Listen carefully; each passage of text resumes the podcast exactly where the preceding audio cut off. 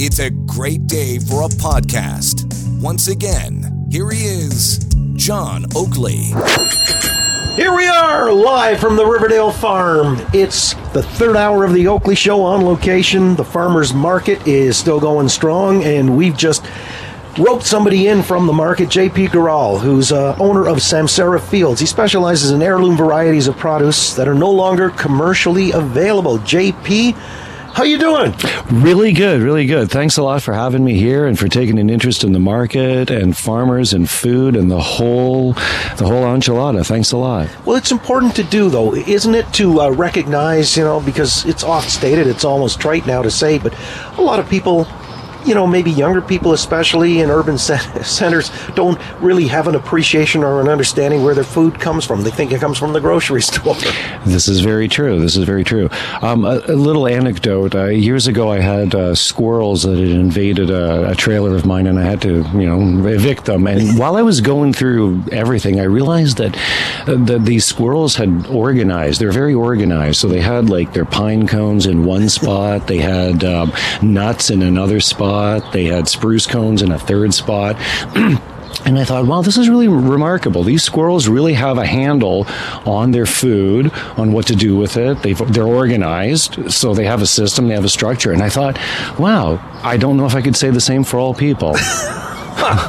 I was going to say, when you said they were organized, I thought maybe they had a union thing going down at the hall. Well, there were the strikes and the signs, but I didn't get involved. It seemed like, you know, wasn't my place. You are a character. By the way, that's a, a handsome Montreal Expos hat that you're wearing. I thought I was Thank talking you. to Coco Laboy or Rusty Staub here for a second. The Grand Orange, c'est what are you from Quebec originally? I did spend some very formative years in Montreal, and and you know. Um, I will say that you know my my experience as a farmer really draws upon all the many different things that I have been very blessed in my life to have experienced in places I've lived. And so one thing that I like to do is to you know represent my time in Montreal with an Expos hat. You're doing it well and uh, Thank admirably. You. Now you're in Norfolk County on the shores of Lake Erie. You were yes. telling me it's two hours to come into the city, mm. but you find to this farmer's market today, uh, it's worthwhile. The drive is necessary to make. Why is that?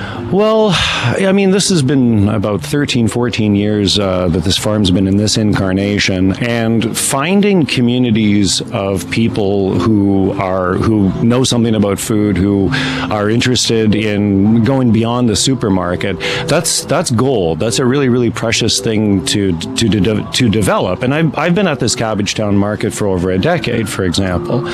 Um, so yes, it actually is worth the drive. Um, it is definitely, I think, everybody who you know brings in produce. We do come from long distances. Uh, everybody needs to eat, and there's a really strong bond that develops uh, as a producer, but all and to the consumers that that seek us out. And you know, being here today, people from last year came right to my table, and the conversation picked up as as if we'd never skipped a date. Yeah. So yeah, it's definitely worth it. Thanks. It's very fundamental too. Uh, so the heirloom vegetables and such. Well, tell me what it is that is your stock and trade primarily. Well, I I mean I've got ten acres of, of garlic, for example. Right now I'm growing over twenty varieties. Um, I do a lot of tomatoes. I've been known to do ninety nine varieties of tomatoes one year, but usually I do somewhere between twenty to thirty varieties every year.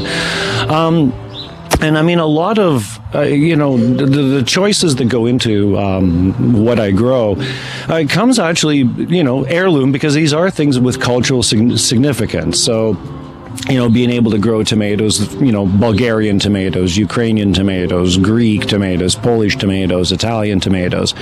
Um, I grow heirloom organic corn, for example, which is a wonderful relationship I have with Maizal Tortilleria on, on Ossington Avenue. Uh, so growing non-GMO heirloom organic corn and being and to partner actually with Mexican tortilla makers doing very traditional um, cuisine.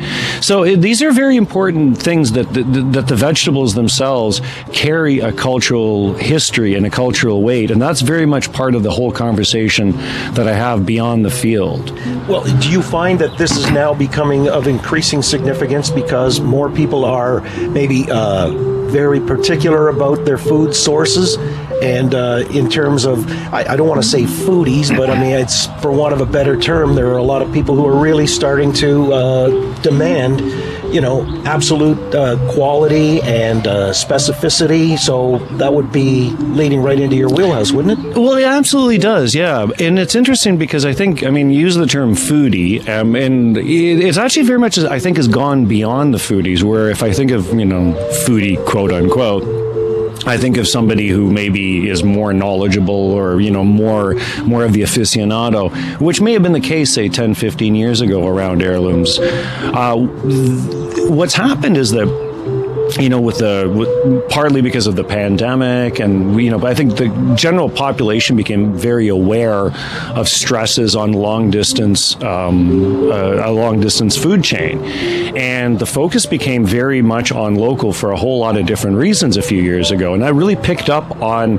an ongoing conversation we're having in Ontario around things like the green belt land preservation. And as supermarket prices are soaring, well, we local producers don't experience the same stresses, are actually able to return the favor to the consumer with by keeping our prices at a lower rate. So, I mean, there's a lot of things that are that are really factoring in from food security to prices, and then the obvious thing, and the most important thing, is that people have become very aware of the difference between fresh produce that's you know, no more than a few hours away from the field versus something that's, you know, traveled through more Latin American countries going on a bus or a truck from Chile all the way up to Canada to then get sold. And, you know, it, it, it translates into a different quality of product. And I mean, a lot of people also come to me because I'm organic because people develop a lot of sensitivities around, you know, a lot of the pesticides and the fungicides and the herbicides and, and this and that.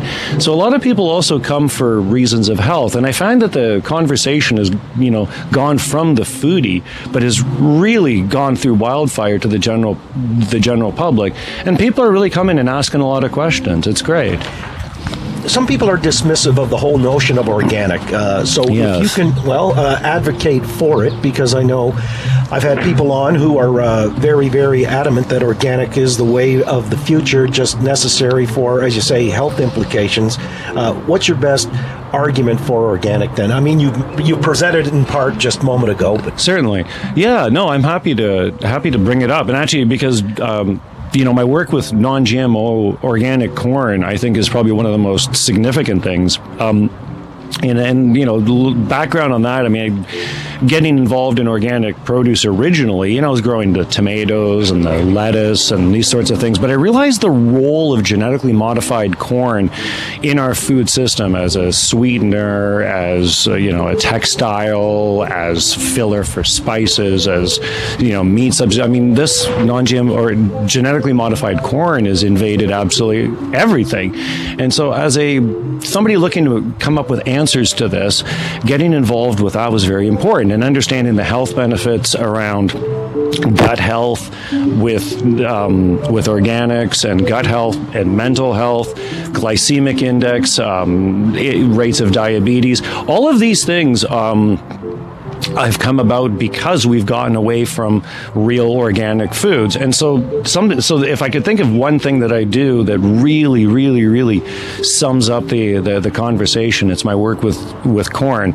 But generally speaking, I mean residual pesticides, herbicides, we develop sensitivities. I myself became an organic farmer because of my own development of sensitivities around so-called conventional sprays. So I'm a living example of, of organic. Yeah. All right. You're, yeah, you're living the beat. Listen, uh, when you talked about it earlier, competing on price, uh, I wondered about that, but you did say uh, this is something that you can do uh, credibly and even maybe defeat the price. Look, you said uh, you got uh, a lot of garlic that you produce as well. Mm. We know the bulk of it actually comes in from China, as I yes, believe. It does, yeah. Right, and so that's kind of a tough nut to crack there. But how is it then if they're producing on scale at such a large scale? I mean, how do you compete on price? Again?